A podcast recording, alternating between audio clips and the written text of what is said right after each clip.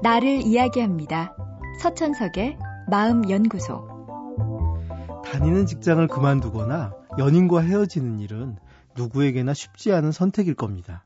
그런데도 이대로 계속 가는 건 아니란 생각이 자꾸 올라오니까 우리는 변화를 선택합니다. 하지만 막상 변화를 선택한 후엔 적지 않은 분들이 후회를 합니다. 후회를 하는 분들 중엔 성급했다는 말을 하는 분이 많은데 변화하고 싶은 욕구 뒤에 숨어 있는 의미를 잘못 해석해 행동한 경우에 그런 후회를 하는 분들이 많습니다. 예전에 중학교 선생님이신 분의 고민을 들었던 적이 있습니다. 그분은 교사 생활에 대한 흥미가 점차 떨어져 그만두고 싶다고 했습니다. 이분의 어린 시절 부모님은 무척 바빴습니다. 그래서 잘 돌봐주지 못했고 그러다 보니 이분의 내면에는 억울함과 결핍감이 크게 자라고 있었습니다.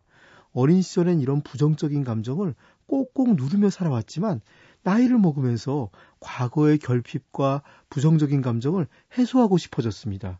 그리고 그 방법으로 자기는 돌봄을 받지 못했지만 다른 아이들을 돌보면서 자기 위안을 얻고 싶었던 것이죠. 그런데 막상 그래서 교사가 되고 나니 이런 기대가 채워지지 않았습니다. 그래서 실망하고 좌절하다 보니 이대로는 안 되겠다는 생각을 하게 된 거죠. 물론 직장을 그만둘 수도 있고 새로운 출발을 할 수도 있습니다. 하지만 나이가 든 상태에서 새롭게 출발하기 위해선 충분한 고민과 조사, 그리고 긴 시간에 걸친 준비가 필요합니다. 그래서 저는 그분에게 우선 두 가지를 주문했습니다. 자기를 돌보기 위해 마음 공부를 시작할 것, 그리고 학급 아이들을 다 도와주기 어렵다면 학교에서 작은 동아리 하나를 맡아 동아리 아이들과의 교류를 늘려보라고 권유했습니다. 결과는 비교적 만족스러웠습니다. 교사 생활에서의 어려움은 비슷하게 존재했지만 적어도 그만둘 마음은 사라졌습니다. 우리가 바라는 건 그동안 장기간에 걸쳐 원해왔지만 정작 해소하지 못하고 있는 욕구 때문인 경우가 많습니다. 이런 변화 욕구는 오랫동안 눌려왔던 터라 대개는 밋밋한 것보다는 강렬한 변화를 선호하곤 하죠. 하지만 사람은 복합적인 존재이고 답도 한 가지만 있는 건 아닙니다.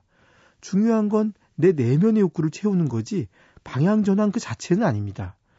오늘 무언가 불만이 있다면 스스로에게 먼저 물어보십시오. 내가 진정 바라는 건 무엇인지, 그리고 그걸 채울 수 있는 쉬운 방법은 무엇이 있을지, 굳이 방향을 바꿔야 한다면 그 다음에 해도 늦지 않습니다. 서천석의 마음연구소. 지금까지 정신건강의학과 전문의 서천석이었습니다.